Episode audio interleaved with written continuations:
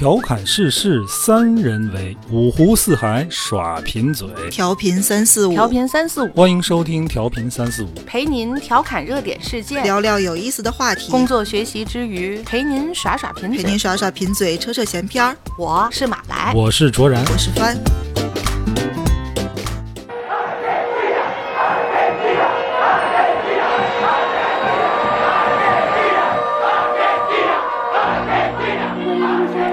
家好，欢迎收听调频三四五，我是卓然，坐在我旁边的是马来和帆。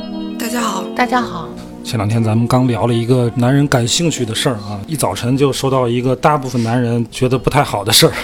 哦，嗯，半夜半夜是吧？好像凌晨前一点吧，啊一，点左右。球王马拉多纳离世啊！前两天还有朋友们说贝利过生日，说让咱们聊，我还说实在这聊不了，聊不了我俩这两位都不懂女士都不看球 都不。看球。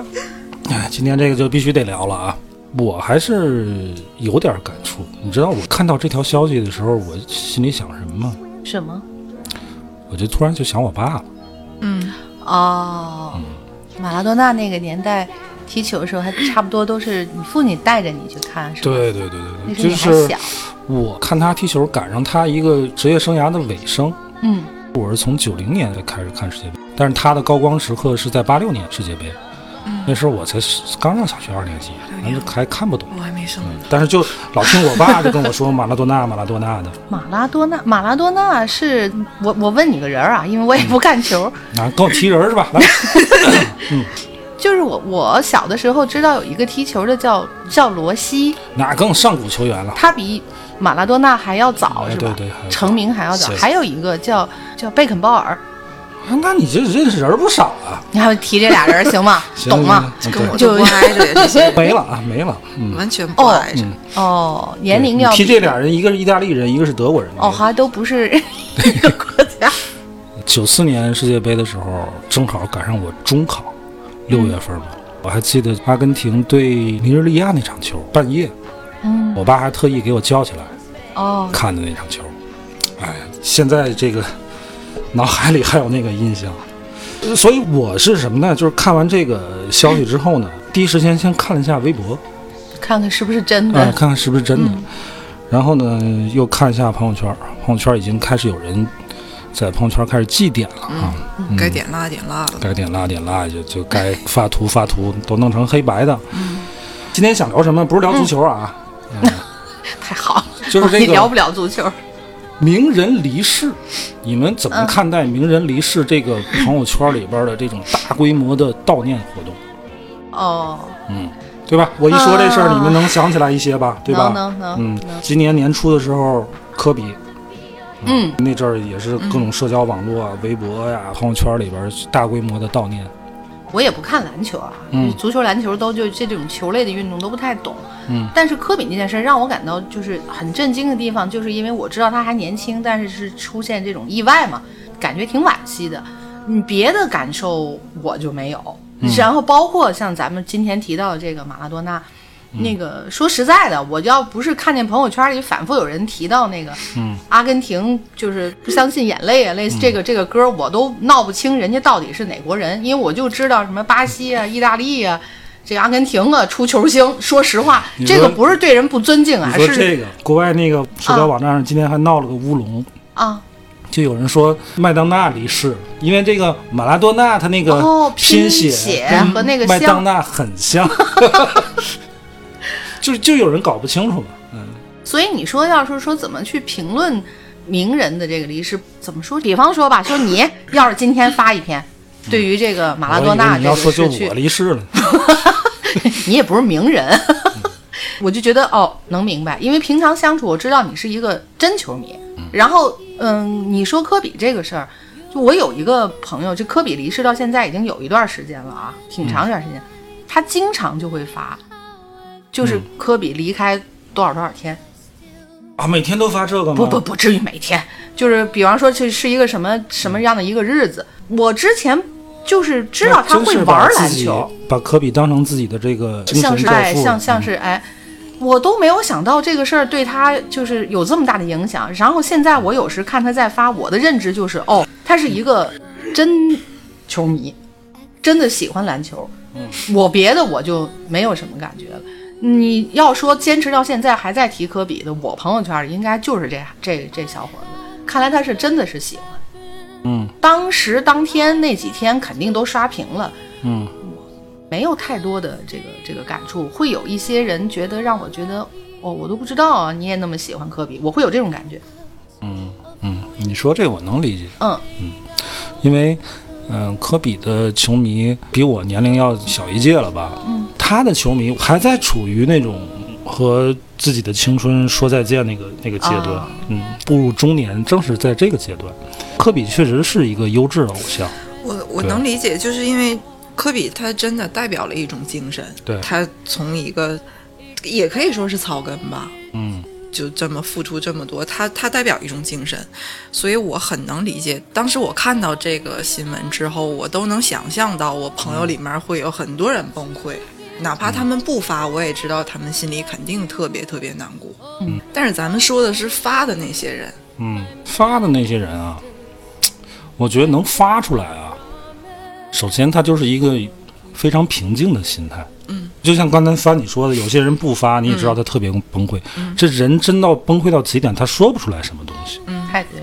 但是，一旦你能说出来，而且还你还很有条理，基本上你是一个平常的心态、最多是个感慨，啊，最多就是一个感慨。一个感慨。就像这个前年金庸没的时候，嗯我是悼念了一下的，嗯啊，我是悼念了一下，但我也我的心情很平静，就因为人家已经这么大岁数了，可是同时又很感慨，嗯，这感慨不是来源于金庸先生离世，他离世是个情理之中的事，嗯，感慨的就是。让你想起了你的年少的时光，读金庸那些作品，看金庸题材的这些电视剧，其实你每个小孩儿骨子里边，他都有一些豪情壮志吧，是啊，都有一个江湖吧。对。可是你看，就是看金庸的人，可能现在都已经人到中年，可能心里边那个江湖早就没有了，那个侠肝义胆早就没有了。我那年正好刚四十的时候，嗯，我说以这样的一个方式提醒我，心里边是否还有那个江湖？嗯嗯。但我的心情是很平静的。提到这个当名人这个离世啊，或者什么这个，咱们跟着去感慨一下的时候，大部分的心态是说，这个人文学作品、表演的艺术，嗯，呃，多年以来自己就喜欢，嗯对吧？曾经陪伴过我们成长。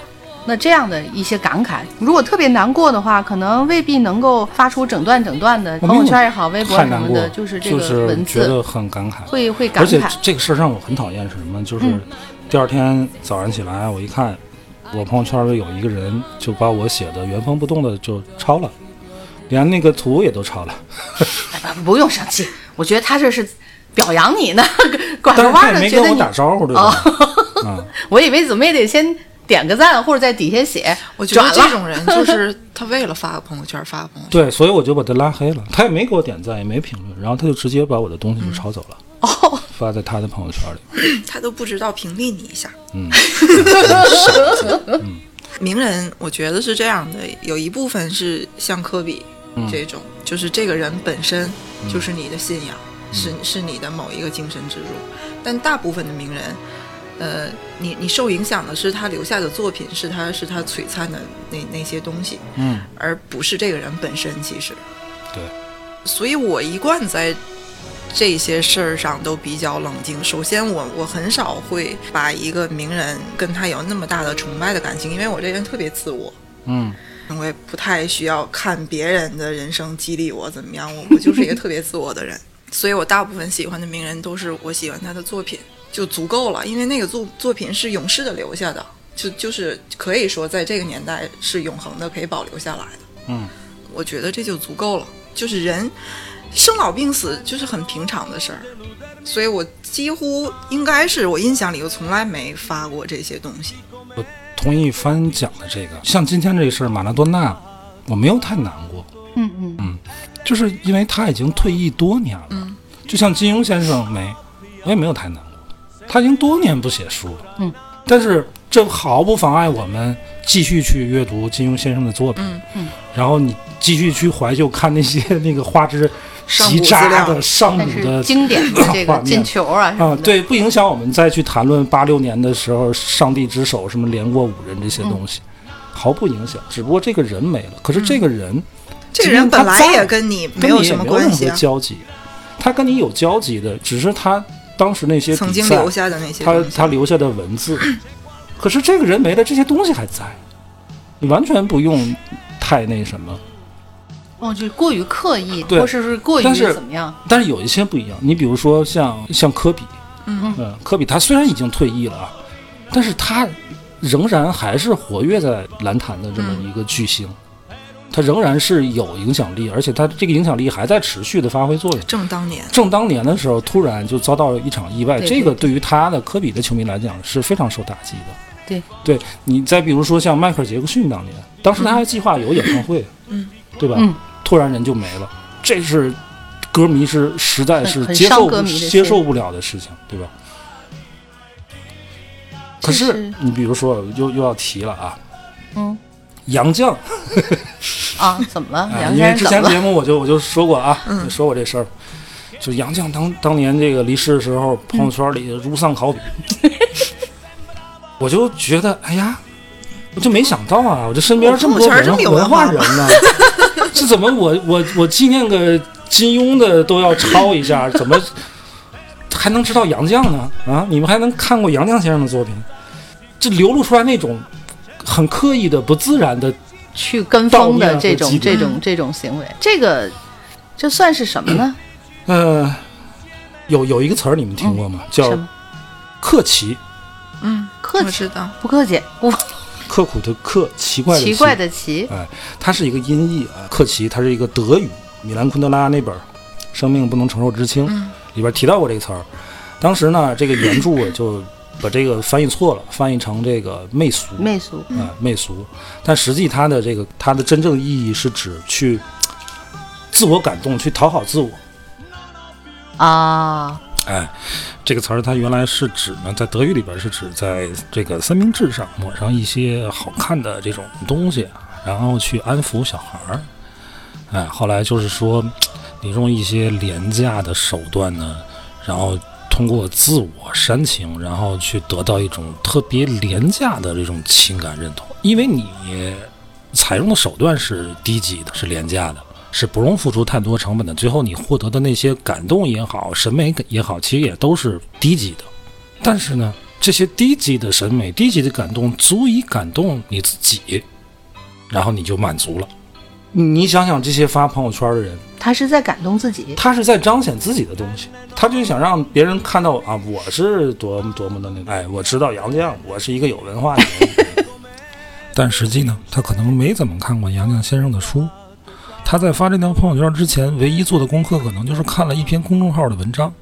他用极其低的成本、极其廉价的方式，然后呃发表了一篇感想，然后获得了一个啊，我好像是杨绛先生的忠实读者这么一种高级的感受。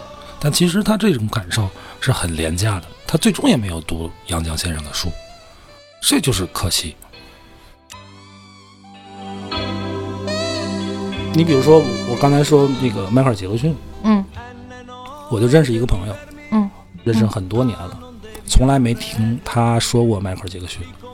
但是就自打 MJ 离世之后，他就开始不行了啊，是头像也改了，这空间啊，就全是这个东西，就呃就就是全是这个悼念迈克尔·杰克逊，然后天天就哭的不行、真的啊，啊，对对对，天天就那种状态，就跟就跟家里谁没了似的那种感觉。那以前从来以前从来没听他提过这种状态，他维持了得有个一两年的样子，天天就是 MJ，就是那种，他就感觉冥冥之中，他跟迈克尔·杰克逊产生了有某种的联系。嗯，哦他，到了这种程度，迈克尔·杰克逊离世那个那个劲儿已经过去了，整个嗯社会那个劲儿都过去了，他没过去，他不行。那就是真粉儿呗，可是你说名人，为什么他是名人？他有一定的社会影响力，嗯这个影响力影响到你了，嗯，对吧？嗯你比如说这个杨绛，你之前看过杨绛先生写的书，嗯，然后他离世了，嗯你可能会有些感慨。当初呢，什么时候读过杨绛的文章？现在这个先生没了，没对吧？，嗯啊，你比如说这个马拉多纳，当时看过马拉多纳比赛，现在这个人没了。我这个朋友就是、嗯他之前没怎么听过迈克尔人杰克逊活着时候人活着时候他也没怎么着。哦，嗯，但是不排除这种可能啊，就很多名人，他是以离世的方式让更多的人知道。嗯，但迈克尔·杰克逊肯定不是。对呀、我觉得迈克尔·杰克逊应该不是这种，对呀、即便你不怎么听他的作品，你也肯定知道他。没见你迷成那样，粉成 粉儿成那样，怎么这人没了之后，你这就不行了？再听感动了，你只能这么解释吧？我觉得就是他在那段时间进入了一种自我的那种感动，嗯就天天就是就哭的不行，玄学了。自我感动过度的自我感动、自我同情，这是病啊！哎，这不就是病了吗？就这种这种反应就让人有点厌恶。嗯嗯嗯嗯，同样的这个情况，就是每年这个每年一次这个四月一号的这个，啊，我知道你想说一岁一枯荣，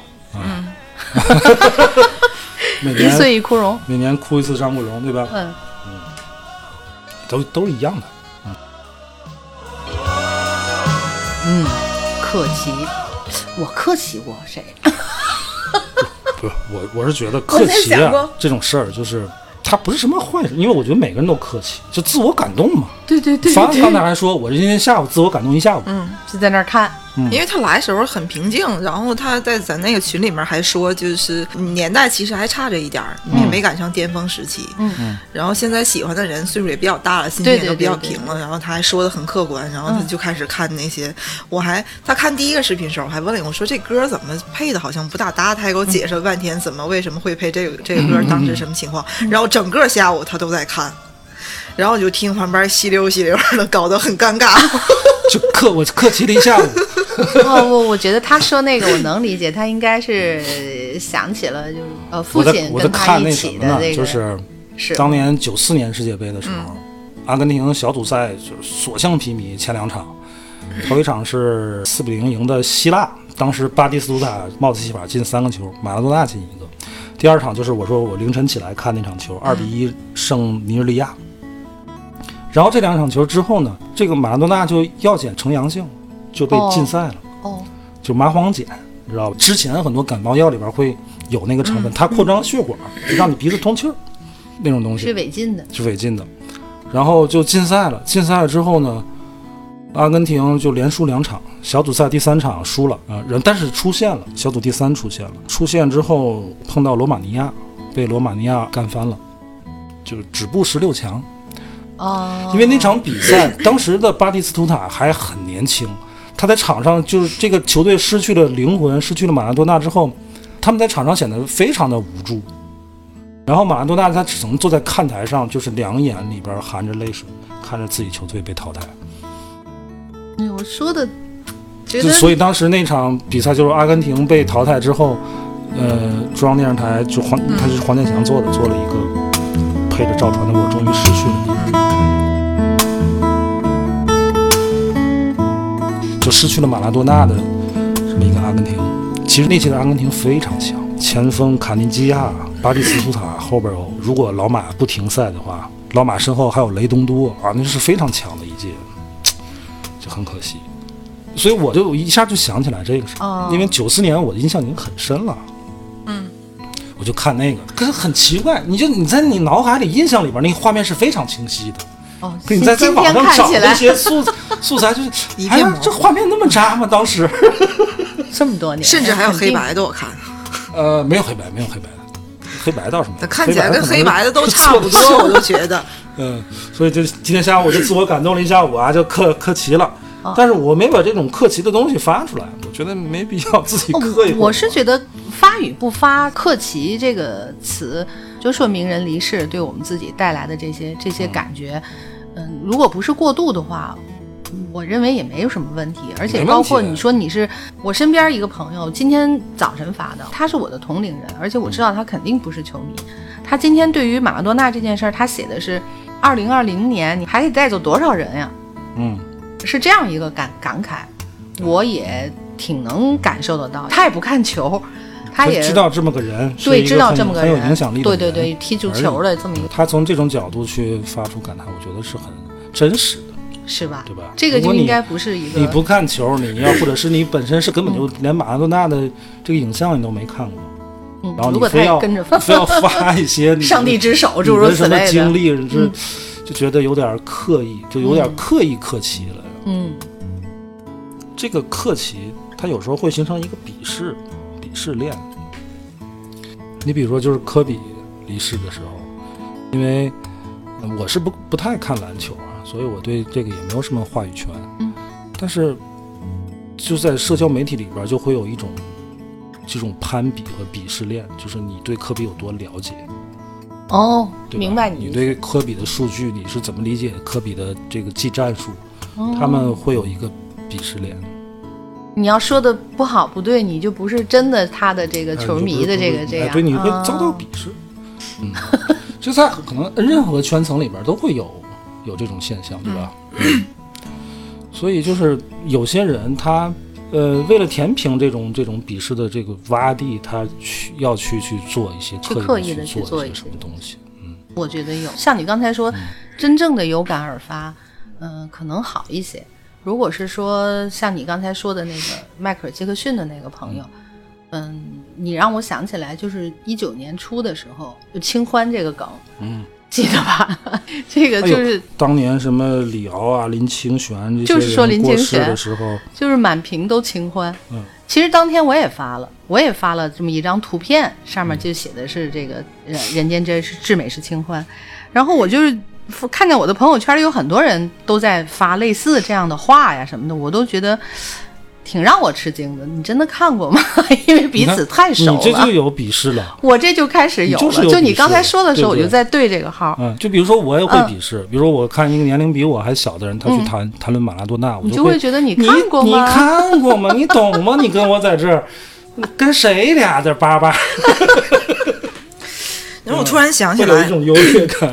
我看过那个伍迪·艾伦的一个，嗯、不是那么有名的片子，它是一个伪伪纪录片儿，因为它啊拍的是一个像是纪纪录片儿的形式，但实际上还是一个虚构的故事，叫《犀利传》。嗯嗯、讲的就是一个人，他每一次接触不同的环境、不同的人，就甚至是不同的人种，他都能把自己变得和那个环境很一致。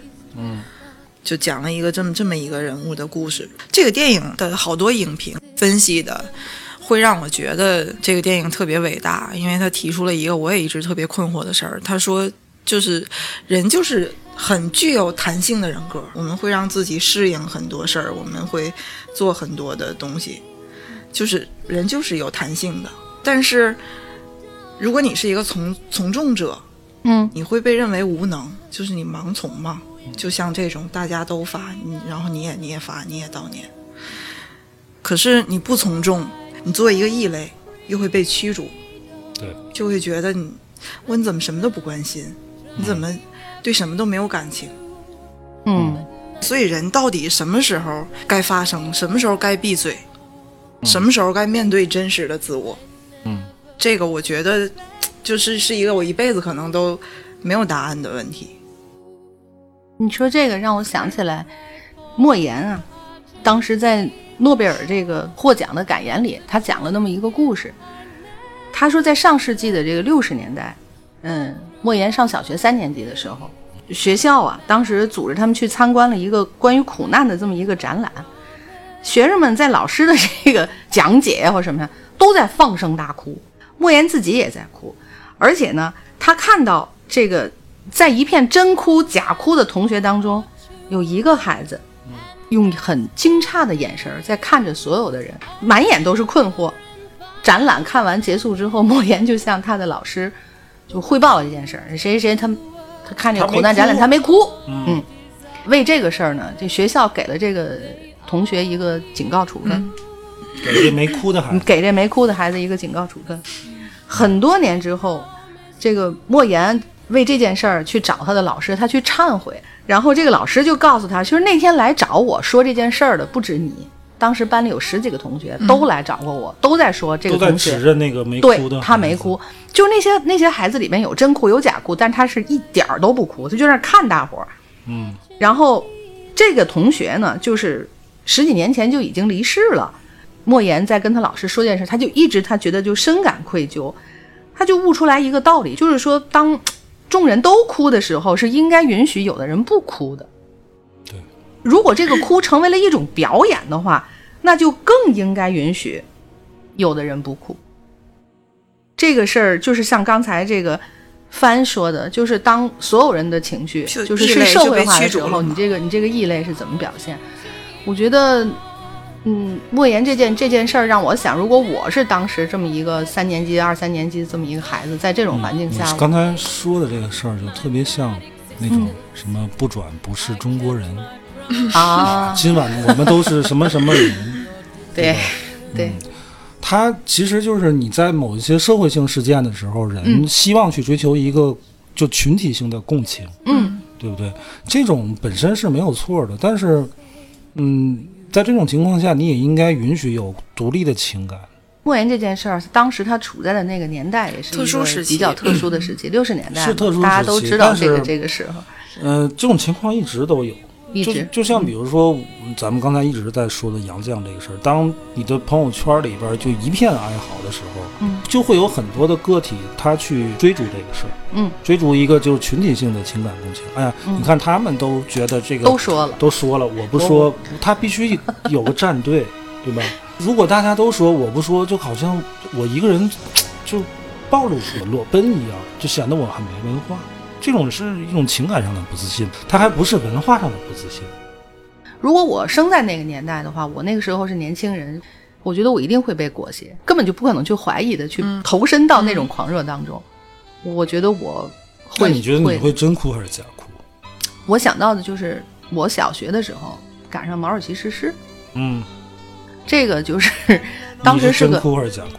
我真的哭。我觉得那那个时候还是其实我真的不知道，就是这件事儿会会有什么影响，嗯是因为我在小学，就是老师们真的哭，就是然后我就会被感染，然后就哭了，就就就哭了不明。白为什么。我不明白，我上小学一年我记得你级跟，我说过，就是你父亲没的时候，你都没哭过。嗯、没有像，就是很震惊。我父亲去世的那件事儿，对我来讲，就是我一直没有相信，就是从潜意识里就都没有觉得我父亲会没。嗯，十几岁的时候，就是这个事儿，就是你始终没接受。其实我就没有那么个一个认知没。有那个认识。对对，然后真的没有了，是有一点儿傻掉了，你能明白吗？就是是那种更多的当时那种感个自我，感动没到位，我就就是是懵的。回想起来那些天？，越大越有。对啊，就是你随着事后的那种感动每年就是就随着自己每年年年龄增长，然后碰到很多事，因为那个时候还小嘛，你我现在都这这个年龄了，然后这个中间成长的过程中，呃，甭管是呃迈出了人生的哪一步，某一个阶段或者什么时候，就会会非常的难受。我觉得随着每个人的年龄吧，可能会对自己的真实的情感的把握和表述，应该是一个提升。你刚才问我这问题，我就在想，我小的时候就是被会被裹挟，会被影响。嗯，随着我年龄大，我就会知道这件事儿它到底是应该是一个我出于一个什么态度，才是一个正确的表达方式。应该是随着增长，就好像小的时候可能会写一些。呃，微服心思强说愁的那样的文字啊，嗯，随着年龄增长，我肯定不会了，嗯，肯定不会了。对，因为你年龄增长，你当时那个文字感动不了成长之后的你，对，但是能感动当时写出那样文字的你。对对对对对对对对对，是这样。的。所以你是说这个东西，就我看这个刚才说克奇啊，嗯。举了一个例子，嗯，他说什么叫克奇呢？就是这种自我感动啊，嗯，当看见草坪上有奔跑的孩子，嗯，由克奇引起了两行前后紧密相连的热泪。第一行是说，看见了孩子在草地上奔跑，多好啊！那孩子在草地上跑，这是很正常的现象？多好啊！哎，流你你下一滴泪。你你排除杂念，你想想这一句话啊，看见孩子在草地上奔跑，多好啊！是不是有点感动了？有一点儿，有一点儿了吧这是第一行泪，第二行泪就更 更更感动了。第二行是这么说的：“他说，和所有的人类在一起，被草地上奔跑的孩子们所感动，多好啊和所有人类在一起。到底哪儿！好？然后昆德拉接着就强调说，第二种眼泪是克奇更加克奇了，就是你自己会编造出来一些场景，然后把自己陷入到那种这个情绪的感感动当中。其实人有时候是需要这种东西。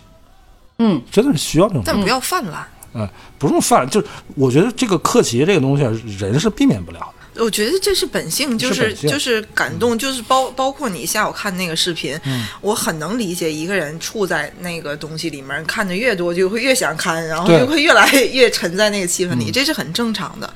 自我感动我觉得不是问题，但克奇是问题。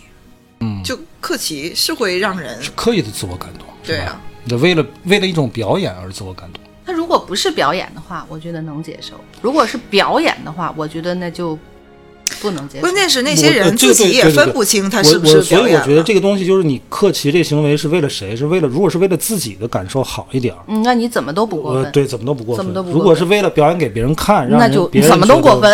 我觉得就完全没有这个必要。就是你说的那种让看起来不舒服。对当时我爸没的时候，我第一时间接到这个消息，我也是哭不出来，嗯，因为我是坐飞机去。我记得那天，啊、在我上飞机之前还没得到消息。这个飞机一落地，我一打开手机就那些信息就进来，我当时就一下都是就懵掉。嗯是。只有就是在后来，就是在处理我爸那些事儿的时候，我有时候一个人我就。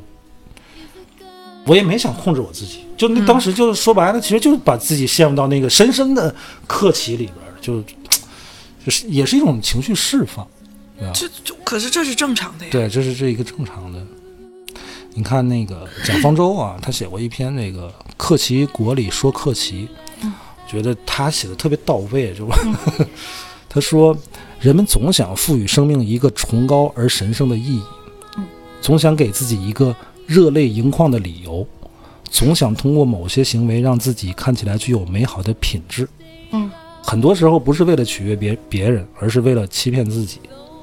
人们总担心自己不够善良，又不想付出太多，于是寻找容易擦掉的眼泪。人们总担心自己不够崇高，但又不想牺牲太多，于是寻找低成本的崇高，比如在微博上呐喊“不转不是中国人”，对吧？他把这个客气，我觉得说的已经很到位了。嗯嗯，他说我们想要真的要远离，首先要做到克服孤独感。当其他人也有共同的感动、共同的泪水、共同的愤怒、共同的快乐的时候，要有足够的勇气，不与他人同悲或者同喜，让自己获得情感上的独立的力量。这话说起来挺容易啊，但是如果你这么做了，真的这么做了，其实你想想，其实也是一种客气，你还是会陷入自我感动，对吧？我跟他们都不一样，嗯嗯，他也是一反客气也是客气，也是一种客气，嗯。就就其实还还是就是面对真实的自己，嗯但我们通常在很多时候都不知道真实的自己到底是什么样的。嗯，所以发你刚才说那个伍迪·艾伦那个电影，我觉得就很好，就没有什么是真实的自己。对，就像咱之前说过哪期节目，咱说过，你如如果一个人戴着面具，他戴的时间很长了，嗯你说那个面具还是面具吗？对不对？就是就是，如果这个人就是就是变色龙一样，嗯他就是善于适应各种环境，他就是那么一个人，也没有什么问题。就像我刚才说的那个，他那么喜欢迈克尔·杰克逊，我其实一开始我是很很反感的，因为这这个朋友就神经了，没别的事儿啊。他现在已已经停止那个状态了啊，他现在开始迷华晨宇了就是 有点跳跃呀。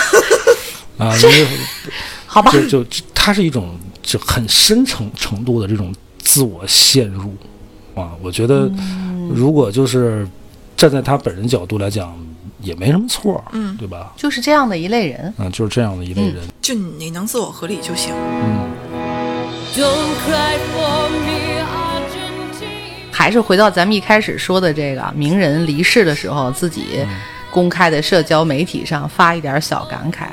我现在大概客气过谁啊？我客气过林清玄，客气过哦，还有那个谁，买楚成，啊，褚时健，啊，买褚橙。当时我记得就是当天嘛，发了个照片，是发橙子。嗯，我我还记得，你还告我你去买盒红塔山。是吗？我都忘了，嗯我我好像大我还客气过卡扎菲呢。我天，怎么的影响过你啊？他咋影响你？就纯属玩个梗。方客气过谁吗？我我我谁也没磕过，对谁？谁也没磕过。真没磕过。嗯就我我反而会，就是更容易被普通人的是那些感动。嗯你记得，这又说起来又要说咱们几个演过的特别浅的事儿。嗯就就曾经有一次，嗯，在知乎上看了一个那个，他说两个人的友谊就到底什么样才才是真的朋友、真的友谊那么一个故事，就两个老头儿互相找对方找五十年，嗯。啊，然后咱俩就欠儿欠儿的把这个故事的原视频给找出来了，然后哭的老惨了。然后我回去，那个没多长时间就过年了。嗯你知道我整整个过年都在不停的看那档节目，那个叫什么？你有一封信，它就是一个找人的节目，就各种凄惨的故事，我整整哭了一个春节。然后我妈就整天觉得我特别有病，大过年的就 是嘛整天在屋里，我就是陷入了那种状态。你也是陷入一种客气，对，嗯，那种自我感动。就这个有时候这种东西会上瘾，你们你觉得吗？对就是不是？就当你陷入某种感动里边，你是不想出来的。我现在应该已经不会了。如果是说看这种让人伤感的什么的，拒绝看避这，种我坚决不看嗯。对，坚决不看什么有生离死别的这它种事儿。不一定非是那种特别催泪的感觉，呃，不一定非是特别伤感的感觉，它可能是一种兴奋、一种豪迈，都可以。你比如说啊，嗯嗯、去年就是七十年大庆的时候，嗯。咱们不是做很多这种这种东西嘛，这样类嗯嗯这个相关的工作，嗯我当时就是深深感觉到祖国的强大与美好，嗯。然后我就会我自自己嗯。在车里边，嗯，一遍一遍的。我会反复听《我爱你中国》，爱中国。就每天我就加班晚了，开着车回家，然后车里边放着这一路上的这个夜景，我就能感动，我就觉得豪迈。嗯，你是觉得祖国真好？对对，我就嗯。想陷入到那个那个情感里边，不想出来，是，就觉得特别好。嗯。嗯。包括你看，就今年国庆就比去年就是热闹程度就少很多啊，但是我仍然那几首曲子找出来，晚上开车就走在海河边儿，那个嗯。夜景也特别漂亮，我还是能感觉到，哎呀，虽然这个疫情肆意了大半年，但是仍然是祖国还是好歌。舞升平，国泰民安。这 确实好，在这个事儿上，嗯，是不是我这种这样这样的人不多，我觉得应该挺多的。是吗？我觉得也是。嗯，你知道，因为那个感动是一个向上的，是是有力量的东西。是是很有力量，嗯是会。我跟你说，，起码起码咱们三个人会是、是这样的人，嗯，嗯，会被这些东西打动，所以我觉得这样的人不会少。就你不知道被什么捅了一下，然后就搞得就感动。那就客气下去吧。对对对。那要这样吃好的东西，我们就客气下去吧。嗯，就是表演性质也不好啊。今天本来我们还想聊聊，有一个朋友啊，嗯后来我们慎重的 考虑一下，他他还不光是感动的事儿，客气，嗯，他是一一种他是另外一种病。这个病咱们再找时间再说。很很难治。给大伙留个扣儿啊。咱这一会儿下节目咱说，咱去咱说，好好论论，一会儿咱仨好好论论好好论论。嗯，得了吧，今天就聊到这儿。嗯，依依然没有什么结论，没有什么对错，就是想起来唠一下，就是有感而发唠到最后就发现这就是一个不可避免的事儿，所以就挺好没有啥。啊。就是说咱今天聊了个啥呀？